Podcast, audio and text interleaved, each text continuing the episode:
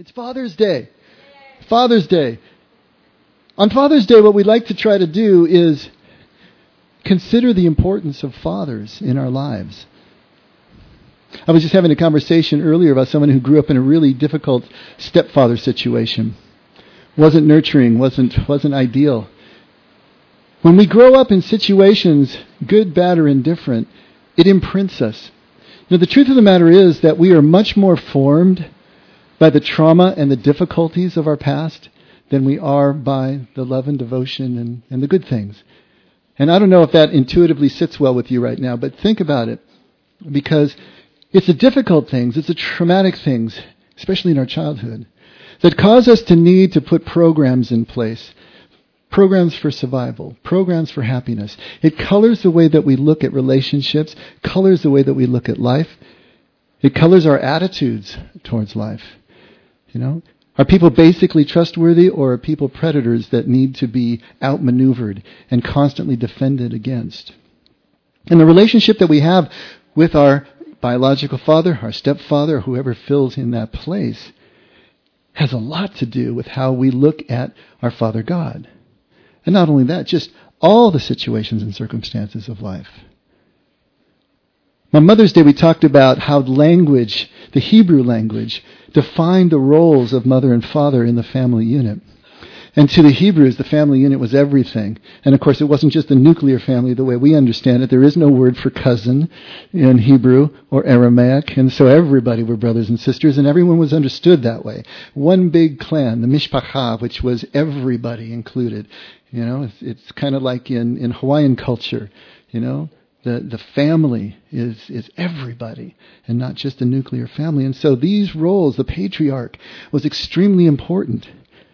The patriarch of a family, the patriarch of a clan, was like a king, was like a ruler. And so Ab, which literally means strong house in Hebrew, the Ab, the father, the patriarch, was the one who gave strength to the house, just like the tent pole that, that, that held everything up.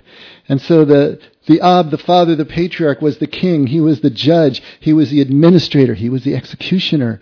You know, he was the general of the army, which was all the, the brothers who formed the army. They were the het, the strong wall. And each of these words, M, mother, strong water, which idiomatically in that culture means the glue that holds the family together. And so the father is a strong house and the woman is a strong relator, the one who holds everything together, both logistically and domestically, but also emotionally. And so the mother was seen as mercy and compassion. The mother was seen as unconditional love, but the father was someone who expected something of you. See the difference? So here's mother, loving you as you are, loving every face that only a mother could love. But the father is expecting something. The father is setting standards. And if there's, as long as there's a balance, everything is fine. As long as there's a balance, kids grow up understanding that the love, the unconditional love, the acceptance in the family is their launching pad from which they can then go and accomplish the things that are expected of them in life, beginning with father within the home and then reflected in society beyond. We need both. You know, it's going to be kind of like Goldilocks kids. In other words, they're going to be too soft or too hard if the parents fall down on one side or the other too strongly and don't give that mix of structure and discipline, but also of love and acceptance just as the child is. And for each one of us growing up, that balance needs to be maintained. But see, here's the thing. You know, the church has seen Father, seen God as Father. And that, that sense of God as Father has far overshadowed any sense of God as Mother, too. And on Mother's Day, we talked about how in Hebrew culture, there was a strong sense of God being the perfect balance between the two. That not only was He Father God, but he was also Mother God in the sense of Chokhmah, which is the word that they use for wisdom, but wisdom personified as a female, the feminine attributes of mercy and compassion and wisdom. And that balance of the two is there. But why do we spend so much time thinking of God as masculine, thinking of him as father to the exclusion of the feminine? Well, the biggest reason, especially in Western Christianity, is because God is never called mother in the scriptures, either Old Testament or New Testament. And so we think, oh, because of that, then he's got these attributes over here, and we take a leap. But the hidden in the culture is the balance. Now, Jesus never calls God Father. what am I saying? Jesus never calls God Mother. You know, he never does that. He calls him Father. We spent a couple of uh, weeks ago, we spent some time talking about how many people in Western culture like to look at Jesus as a social revolutionary. Okay? Someone who was really trying to work from the top down and reinstitutionalize everything. Make sure that women and children had a seat at the table. Make sure that the marginalized all had a chance to come in. And he was a revolutionary politically as well because the people thought that he was going to be there to wipe out the Romans and bring a sovereign nation back to Israel and all that sort of thing. But Jesus was none of those things. If you really read the scriptures, if you read between the lines, you will see that Jesus was an accidental radical. He wasn't an on purpose radical. What was he purposeful about? He was purposeful about complete and utter connection and oneness with his Father, which made him utterly and completely and purposefully one and connected with everyone else, no matter who they were. Rich, poor, Jew, Gentile, Samaritan, Roman, woman, child. It didn't matter to Jesus. Someone who was completely standing within the law, someone who was wildly outside of the law, a sinner. Jesus was equally at home, equally at one, equally at peace with every single person who came across his path. And further, he would sit at table with anyone who came across his path who wanted to sit with him. And that oneness made him look like a social radical made him look like he was trying to restructure Jewish life in the first century. But really, what he was trying to do was show his father's love to everyone he encountered, everyone who was in his path. And because of that, Jesus had an ingenious way of expressing this balance that he found in Father God. Because how in the world was he going to be able to be at one with everyone he met even those who culture dictated that he should shun, you know, that he should keep out of, of connection with. It's because of the oneness that he had with his Father. Experiencing that oneness, experiencing the good news of Father, was everything about who he was. It animated all his choices and it animated his message. And the way he expressed that was with Abba. He called God Abba. Now, in that culture, that's Father, but it is an extension of it. Some people have said that is the diminutive, the affectionate, the, the word that, that children use that means daddy, just like Emma, the, the extension of M means mommy. That might be a bridge too far. Scholars are constantly fighting over these kinds of things. But the truth of the matter is that no matter how you slice it, Abba certainly refers to your father, the one that you grew up with, the one who was the strong house for your household. And it was a term of absolute affection, absolute endearment. It could be translated as my father, or it could be translated as our father. But at any rate, it was, there was a sense that there was no separation.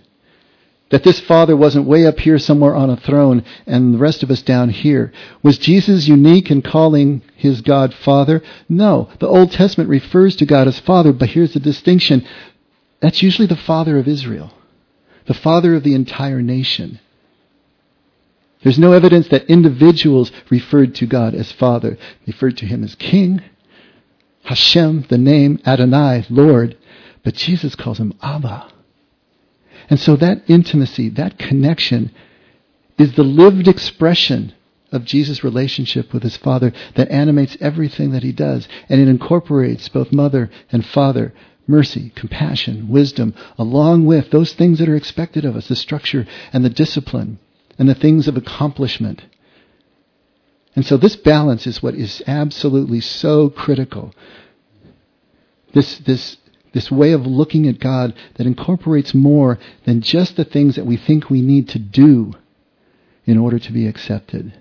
We need the launching pad of the experienced knowledge, the knowing that we are already accepted and yet there are still things that we need to do. But that doing is now going to flow out of a place of love, a place of connection and relationship, rather than a striving after something to bring in out of fear, out of something that we think that we need that we do not have.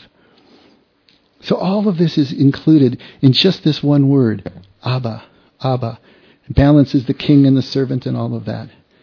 So Jesus had moved away from the formal and liturgical form and had moved into this relational form. And the question is, how did he do that? Well, we say, well, he was God. But I think that misses an essential point. At the same time that Jesus was God, at the same time that Jesus was one with the Father, he was also fully human, fully man. And the scriptures leave enough clues for us to see that Jesus had to struggle, wrestle with his own human compulsions and fears and whatever was going on in his human side that was keeping him from this full oneness and connection with his Father. What's the 40 days in the desert about, if not that experience that Jesus had to go through, that we all have to go through? The scripture tells us that the Spirit impels him out into the wilderness. Says that he's there for 40 days and 40 nights, that he's pushed to exhaustion, pushed to extremes, and that there are three temptations, milestones that he needs to cross, which really, when you analyze them, are symbolic of all of the human compulsions the need to be relevant, the need to be powerful, the need to be spectacular, that's at the root of all of our drives, if you really think about it. Any fear based person who thinks that you're still striving to get something in that makes you acceptable is going to want to be in control, is going to want to be relevant, and is going to want to stand out in the crowd, to leave a, leg- legacy, to be somebody, all of those things. And through this struggle, which was probably a lot longer than 40 days, which itself is an, you know, a symbolic number, an initiation into a rebirth.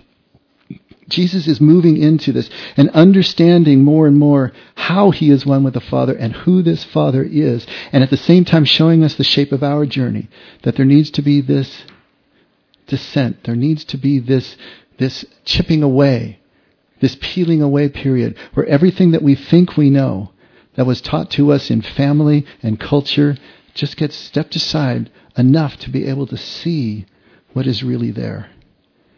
And so Jesus has the shape to his journey as recorded in the New Testament. But many others do as well. And I wanted to take a look at a couple of these so we can see the journey to actually seeing Father's face, the journey to seeing what this looks like, so we can have a better handle on what our journey is going to need to look like. How many of you know the story of Jacob? Remember Jacob? Okay? Yaakov in, in Hebrew. It means heel catcher. His name means heel catcher. It means supplanter. All right? It means trickster. It can mean all of those things. And the story of Jacob is that he was a twin. All right? And he was the one who came out second. And his, his uh, mother, Rachel, was said to be really sick during pregnancy because the twins were constantly fighting in her, in her womb and creating all this ruckus down there. And when it, ta- it came time to give birth, Esau comes out first but Jacob comes out right after holding onto his ankle. and that defines his life. That defines his character. His whole life is lived like a schemer. His whole life is lived trying to make things happen and trying to. The first thing he does that's recorded is he steals his older brother's birthright from him because it was the oldest that would be blessed by the patriarch to be able to partake in the estate and run the estate after him. But through all his trickster ways and putting you know, sheepskin on his arms to simulate his, his brother's hairy arms. He gets the blessing from his blind father instead of Esau, which sets up a tribal enmity, an enmity between him and his brother, between his brother's clan and his clan that lasts for the next 20 years. In fact, it gets bad enough that the parents advise Jacob to get out of town, which he does. He fly, flees up north to Haran, which would be modern day Syria. And he finds Rachel there and he gets married and he stays in the service of Laban for about 20 years. And then he realizes he really needs to come back, but he's afraid of Esau. He's afraid of what Esau is going to do. Esau has become a powerful patriarch in his own right within his own clan. And so as he's heading south back to Canaan, when he gets to the river Yabok, a little stream there, a tributary of the Jordan, he stops there and camps there, and he divides his clan into two camps because he reasons that if he gets off and uh, he gets across the Yabok uh, stream and he's attacked by Esau, one clan will get it and the other one will escape. But he has other ideas too. He sends all his livestock before him, hundreds of head of goats and sheep and cattle, as peace offerings to Esau. He sends messengers out there ahead of him to try to soften him up, right? And then after all this goes across, he finally sends his family across, and then he's the last one on the north side of the stream at night, and he's fixing to go across in the morning. And this is where Genesis 32 picks up. And I wanted to read just a little bit this so you can see what happens at this critical moment in Jacob's life. At Genesis 32:22 in your bulletins or up on the screens, this is Jacob right there on the north side of the stream. Now he arose that same night and took his two wives and his two maids and his eleven children and crossed the ford of the Yabok. And he took them and sent them across the stream. He sent them, he sent across whatever he had. Then Jacob was left alone and a man wrestled with him until daybreak. And when he saw that he had not prevailed against him, when the man saw that Jacob had, had not prevailed against him, he touched the socket of, socket of his thigh. So the socket of Jacob's thigh was dislocated while he wrestled with him. And then he said, the man says to Jacob, Let me go, for the dawn is breaking. But he, but Jacob said, I will not let you go unless you bless me. So there he is. He's still there, right? But this idea of let me go, they've been wrestling all night long. And finally, the dawn is coming, and the man says, Let me go. If you can imagine, here's Jacob. Here's the schemer. Here's the self reliant one, the one who was always able to come up with a solution to his plan. He's now lame. He can't walk. He can't stand on his own. And he's just clinging to this man. Let me go. You know, don't cling to me. Reminds us of Jesus telling Mary in the garden after the resurrection, don't cling to me. You know, there's a new way that you're going to stand on your own. Here is Jacob finally realizing his own dependence. Here is Jacob finally realizing his own powerlessness. Here is Jacob finally just leaning on his God for the first time.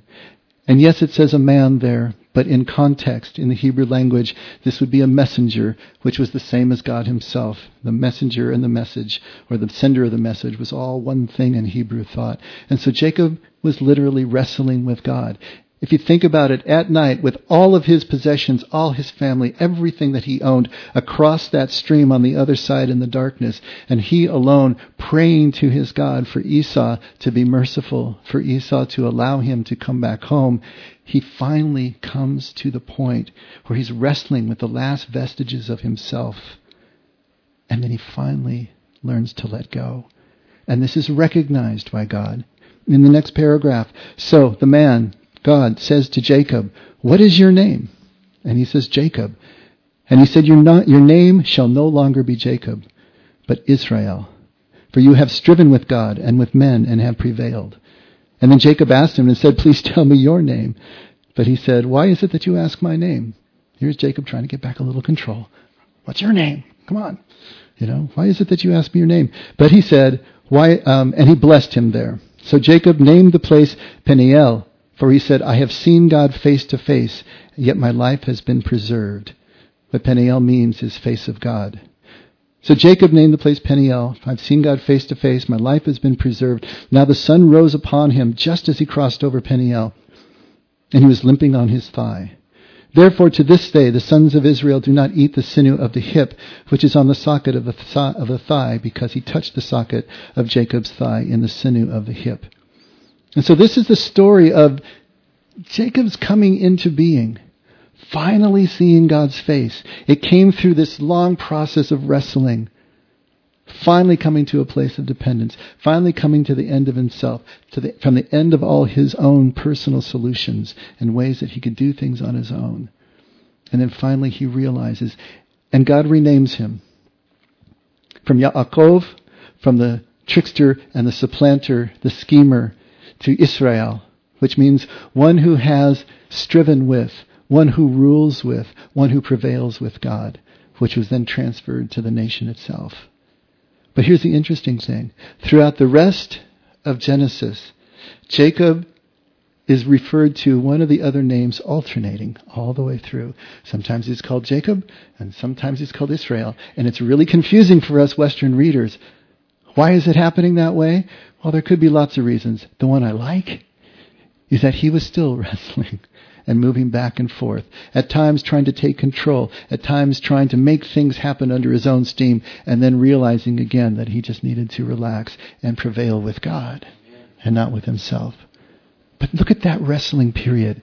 Look at that descent. Look at that 40 days of coming to a place where he finally sees God's face. And what about Moses? We've been talking about Moses over the last few weeks. Moses spending 40 years, there's that 40 again, that time of initiation into a rebirth. 40 years in the backwater of the Midian with Jethro. Getting that shepherd's consciousness together, right? Tending his sheep out in solitude and silence to the point where he finally notices that the burning bush he sees in front of him is not being consumed. And yet, even though he realizes that he's standing on holy ground and takes off his shoes, what does he do? He starts arguing with God.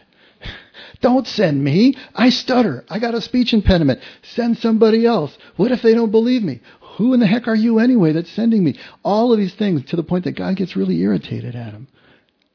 But he starts right off. And his whole next 40 years, leading the people of Israel to the promised land, is marked with a really contentious relationship between the people themselves who are so contentious and Moses needing to deal with them and deal with God, it's always a back and forth. So you just see it going all over the place. Another wrestling with God. But at the same time, Moses is present to his God. Take a look here at Exodus 33, starting at verse 8. And it came about, whenever Moses went out to the tent, that all of the people would arise and stand, each at the entrance of his tent, and gaze after Moses until he entered the tent. This is the tent of meeting the, uh, movable sanctuary.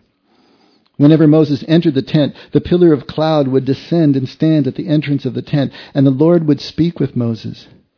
When all the people saw the pillar of cloud standing at the entrance of the tent, all the people would arise and worship, each at the entrance of his tent. And thus the Lord used to speak to Moses face to face, just as a man speaks to his friend. That's pretty close. Ongoing daily. And yet, at the same time, Moses has still not actually seen God's face. How do we know? Take a look at verse 18. Then Moses said, This is another time, I pray you, show me your glory. This is when he's on the mountain. And God says, I myself will make all my goodness pass before you, and will proclaim the name of the Lord before you. And I will be gracious to whom I will be gracious, and I will show compassion on whom I will show compassion. But he said, You cannot see my face, for no man can see me and live. And then the Lord said, Behold, there is a place by me, and you shall stand there on the rock. And it will come about, while my glory is passing by, that I will put you in the cleft of the rock, and cover you with my hand until I have passed by. And then I will take my hand away, and you shall see my back, but my face shall not be seen. It is just a beautiful image of God caring for Moses as a father would care for a child. I want to do this, Daddy. I want to do this. Okay, well, here's a safe place for you to stand. Now you do this, and I'll do this, and just kind of orchestrating the whole thing so that he'll be safe. And yet, at the same time, though he speaks face to face, is the idiomatic expression, as a friend would speak to his friend with God, there is still that mystery. There is still that part of God that can't be seen, quote unquote, that can't be understood. And yet that has no bearing on the intimacy, the compassion, the connection of the relationship. Once again, it's that paradox that we have to learn how to live with if we're really going to be successful at living life. There are things we can know, and there's things we can't know. And thank God. What would life be like with no mystery? What be life would be like without anything that you still had to figure out? Be like playing tic tac toe for the rest of your life. How boring would that be? You got to figure it out. If you're past the age of seven, you got to figure it out, right? There is still mystery. There are parts of God that can't be seen. And yet we can still have that connection. And here's Moses moving through that wrestling period, wanting to see, being told, stand here, having to come to terms with this, moving and shaking. It's this dance that we do with God. It's the same dance that we do with any relationship where trust is at stake, where risk is at stake. David, story of David, same thing. Those of you know the story of David know that he was up and down and all over the place. But when he reads what he wrote in Psalm 22 is so instructive of this wrestling period that we're talking about. Psalm 22 starts with the famous lines that Jesus repeats from the cross, where he says, My God, my God, why have you forsaken me? Now, elsewhere in Scripture it says expressly, God will never leave or forsake us. But for David, it sure feels like that right now. Where he's at in his wrestling period. My God, my God, why have you forsaken me? Far from my deliverance are the words of my groaning. Oh my God, I cry by day, but you do not answer, and by night I have no rest. Yet, here's the other side, you are holy. O you who are enthroned of, um, upon the praises of Israel, in you our fathers trusted. They trusted, trusted and you delivered them. To you they cried out and were delivered. In you they trusted and were not disappointed. And now he goes back. But I'm a worm, not a man. A reproach of men and despised by the people. All who see me sneer at me. They separate with the lip. They wag the head, saying, Commit yourself to the Lord. Let him deliver him. Let him rescue him because he delights in him. And yet back again. Yet you are he who brought me forth from the womb. You made me trust when upon my mother's breasts. Upon you I was cast from birth. You have been my God from my mother's womb. And then back again. Be not far from me, for trouble is near, for there is none to help. Many bulls have uh, surrounded me. Strong bulls of Bashan have encircled me. They open wide their mouth at me as a ravening and roaring lion. I am poured out like water, and all my bones are out of joint. My heart is like wax, it is melted within me. My strength is dried up like a potsherd, and my tongue cleaves to my jaws, and you lay me in the dust of death. For dogs have surrounded me. A band of evildoers has encompassed me. They pierced my hands and feet. I can count all my bones. They look, they stare at me. They divide my garments among them, and for my clothing they cast lots. All the presage of the crucifixion, right? But then finally, but you, O Lord, be not far off. O you, my help, hasten to my assistance. Deliver my soul from the sword, my only life from the power of the dog. Save me from the lion's mouth, from the horns of the wild oxen, you answer me. So this is the prayer for all schizos among us. Yeah, back and forth and back and forth. Israel, Jacob, you know, Moses back and forth, David back and forth. This is the wrestling. This is the dance that we do, but it's the necessary dance. As we move forward into relationship, as we get scared and pull back, and as we find the, the, the courage to move forward again, more and more finding out who this Father is. What is the face of this Father? This is what, this is the shape of everybody's journey. And then finally, it's reflected in Philip at John 14. Jesus has just told everybody, told all his disciples that he's going to be leaving them, and they're freaking out. And so Philip says to him, Lord, just show us the Father, and it is enough for us.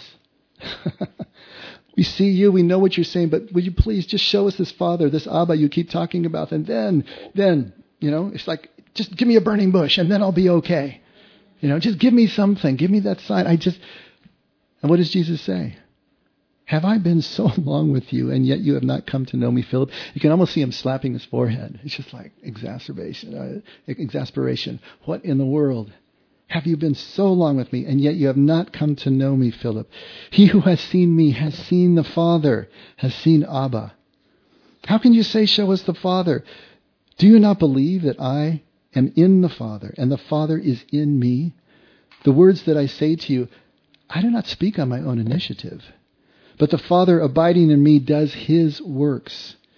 Believe me that I am in the Father and the Father is in me. But it's such a natural human thing. We want to see the unseen thing. Moses wants to see the face of God. Jacob has to wrestle all night. David spends his whole life ping ponging and yet is always God's beloved. And here's Philip again asking, please show us the Father. Show us what is going on here. Jesus finally saw his Father's face. At what point, we have no idea. But we know that there was a period that he had to grow and had to learn and had to wrestle with his humanity, which is the inspiration that we can take. When Jesus said, These things you see me do, you can do. We can do this. We can do what Jesus did. He's showing us the shape of the journey. He's showing us the way that we can live that will bring us face to face with our Father. Because the search for Father, if you really think about it, is also the search for ourselves. Jesus understood his identity, and the way he expressed his identity was that I and the Father are one. There's no daylight between us. There's nothing that I do that the Father doesn't do through me. And everything the Father does is done through me. He has become my essence. He has become everything that I am. And this is what is happening. As we search for Father, we're searching for ourselves. Because how in the world can we know who we are until we first know who Father is? That ultimate reality that place from which we came and to which we are returning, this ground of love and acceptance, deliverance and forgiveness, until we have tasted that, until we have experienced that, until we know all the way down to our socks and the center of our bones that this is true, that this is reality. How are we going to know who we are? We are an expression of that reality. And until we can say with Jesus that I and the Father are one, then how are we going to know who we are? And so this journey is exactly what's going on. And then the question is raised when you finally do meet Abba face to face, what is it that you have met? Who is this Abba? What are the attributes there? I don't think Jesus says any clearer who Abba is, except in the parable, the story that we call the prodigal son. Y'all know what prodigal means, by the way? What's prodigal mean? the troubled one? The challenging one? The worrisome one? I always thought it was the one who returned. That's what I thought prodigal meant, you know, the one who comes back. You know what prodigal really means? It's, it's, it's close. Prodigal is someone who is just a spendthrift. Someone who recklessly spends money, who extravagantly and lavishly and wastefully spends. That's a prodigal. And so it's describing the son as he went out on his journey. You know, not the fact that he came back, that has nothing to do with it.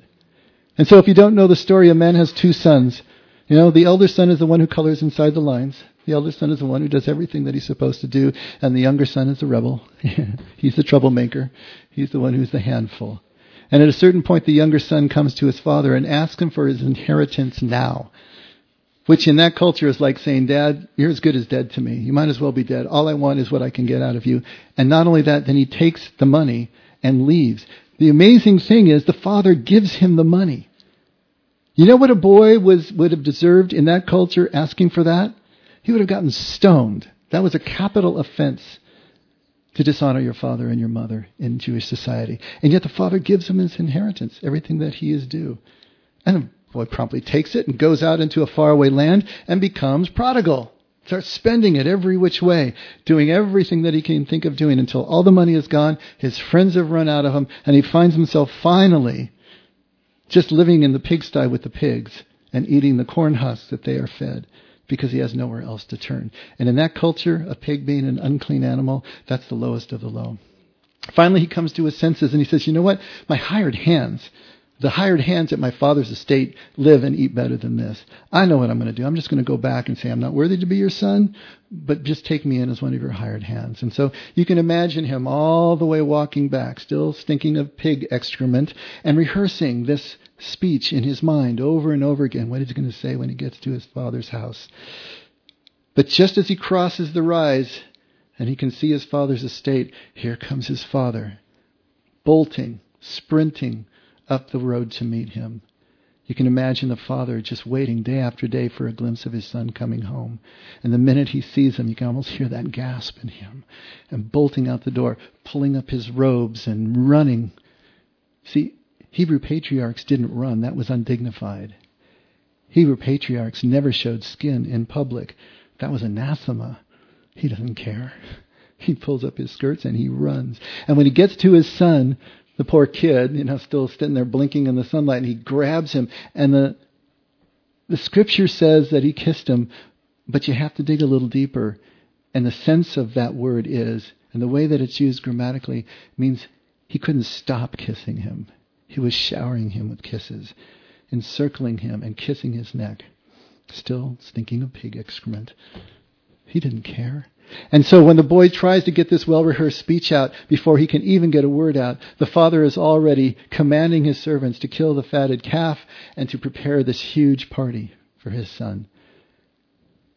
See, I think the parable is misnamed. It shouldn't be the prodigal son. It should be the prodigal father. The father is the one who is lavishly, extravagantly spending. For him to give the money to the son in the first place would have been considered completely wasteful and extravagant by any Jewish standards. And then when the boy comes back, here he goes again, throwing this great party. What is Jesus trying to get across to us? There's one scholar who said what this parable should have been named is when dad acts like mom. I like that. That's pretty good, right? When dad acts like mom. When dad just throws it all out there unconditionally, requires nothing, not even a speech, not even amends, restitution, anything, not even an apology. Just, come on, son. When dad acts like mom, he's prodigal. He's throwing everything out there. And here's the thing Jesus was prodigal too. Do you ever think that really? Jesus was prodigal? Jesus was an extravagant spender? Well, he was certainly called a drunkard and a glutton by those conservatives of his day looking at him because he partied. You know, he did what he did with the people. He enjoyed life. He drank and he ate. He didn't fast all the time and put on a gloomy face. He was just out there loving life. Remember when the woman comes to him and pours a whole bottle of perfume on his head? And Judas and the, and the, and the rest of the disciples are horrified. That was expensive stuff. That money could have been used for the poor. And Jesus said, hey, wait a minute, leave her alone. She's done something here really important for me. Jesus didn't care about the money. He cared about the love that made the money flow. That's what it was about extravagant, just flowing outward. He tells all these stories about kings and wedding feasts and banquets that are just lavishly prepared. His first miracle was to turn water into wine so that the party could continue. Jesus was a prodigal too, because he was one with the Father. And he saw what the Father did, and everything that the Father does is what the Son did as well. So if the Father was this extravagant, even this wasteful in some people's eyes, that's exactly who Jesus was too, because he had finally seen the Father. He had wrestled through what he needed to wrestle through. He had gotten to the point where he could completely submit, completely be one with, and then show us exactly what that looks like. And I don't know if this sounds crazy to you. It sounds crazy to me the first time that I finally started to get a sense that this prodigal father of ours is a father who washes our feet who serves us. Huh? I know. It's so backwards. We're always so focused on serving Him, and yet He is focused on serving us. And again, Jesus reflecting the Father shows us that in spades, but it just doesn't seem to compute to Abba Father. But when we start to get the balance between the awe and the intimacy, between the king and the servant, between the accomplishment and just the being in relationship, then we're starting to get a handle on exactly what Jesus is trying to show us, exactly what he's trying to tell us. And in our lives, what is this wrestling going to look like? I mean, we're not going to be sitting at the banks of a stream and wrestling with somebody. It's not going to look like that. It's not going to look like a burning bush. But what does it look like here now in our lives? Well, it's going to look like life. It's going to look like you living your life, but with presence and awareness, developing that shepherd conscience, consciousness that allows you to see things that you otherwise just powered through and never really took notice of. It's going to be immersing in life, immersing in relationship, taking risks, being the one who is willing to say, I love you first, with no guarantee of return. The one who is ready and willing to break the ice of an argument be the first one to come forward and apologize even if you don't think an apology is necessary, just to get the ball rolling with no guarantee that the other person is going to continue to take your head off. It's going to look like falling in love. Being willing to put your heart out there, even if it's for a puppy let alone a human being, in a way that now makes you vulnerable, makes you hurtable. To be willing to be hurt in order to be in relationship. And after you do get hurt, and of course you will, to remain open after that and to put your heart out there again. This is the wrestling that we do day by day. Learning to see the miraculous in the mundane. Not always looking for the spectacular event, but just being willing to be here now in this trivial moment, insignificant moment as you might judge it. But to be present enough, to invest enough, to find the miracle there, to see the supernatural in the natural, to see truth from wherever it comes and not just from where you expect it to be. All of these things are the wrestling that we do day by day, learning to become prodigal fathers ourselves, prodigal mothers ourselves, willing to extravagantly spend our energy, extravagantly spend resources if called upon, but mostly extravagantly risk ourselves in relationship day by day, moment by moment, whether a person seems to deserve it or not, but just because they're in front of us. We give whatever is required to leave them better than we found them. That's the wrestling that we do. Are we willing to do that? Are we willing to go into our 40 days and 40 nights of initiation into a rebirth so that we can be renamed at the end of all this? Israel. You know? Are someone who has prevailed with God, striven with God. And part of it is just learning to love and live our relationships as they're presented to us. I wanted to close, since it's Father's Day, with an article that I came across a couple of years ago. And it just really struck me. I just love this, this man's take on fatherhood. This is John Kass from the Chicago Trib. He writes, what are we going to do on Father's Day? Burn some meat? Put on the new polo shirt? Say thank you for the cologne you'll never wear? Yeah. Somebody picked the day. It doesn't really matter who picked it. If you're a dad, you know the exact date. It's the day your kids were born. The day your flesh came into the world to confront you. What a line, huh? If you're not a dad, you can't understand it. Not really. Before becoming a father, I thought it was possible to understand. But reason alone doesn't work. Perhaps it happened in a room of balloons and flowers with grandparents and siblings all around, your wife smiling, tired, and video cameras working. Or perhaps you were in the hospital chapel at night, bargaining against bad news. However it turned out for you, it was the day God bended and formed you like a link in a chain, connecting you to the generations behind you and the generations hopefully to come. It is the day men stop floating and become rooted in the earth, joined to it, knowing their place in it waits for them because something of them will continue on.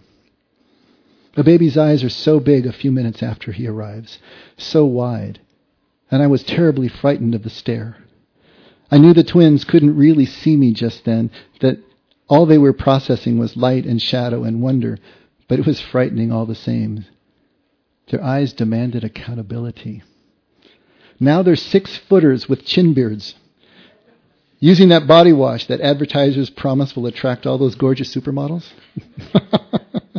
they're good kids, but when they were little, people would tell me that they'd become teenagers someday, and it actually happened. Sometimes they tell their mother and me that we just don't understand things. We just don't understand what life is like. And we agree and tell them to take out the garbage anyway and wonder what they'll look like when, they're fa- when they are fathers and don't understand what life is like either. Our Father has experienced all of that with us. It's mind boggling to think that way, but there's no other way to think. And Jesus tells us over and over again make that connection the feeling that you have for your children, your willingness to be extravagant with your children is exactly the way that your prodigal father is going to treat you and be there for you.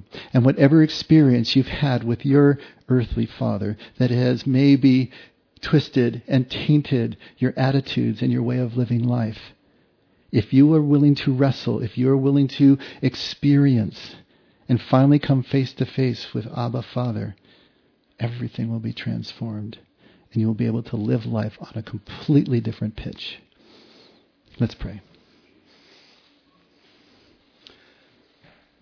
Father, we can only thank you for being prodigal. We can only thank you for withholding nothing, being willing to spend it all for any given moment, on any given mo- moment, in any given moment, because this is who you are.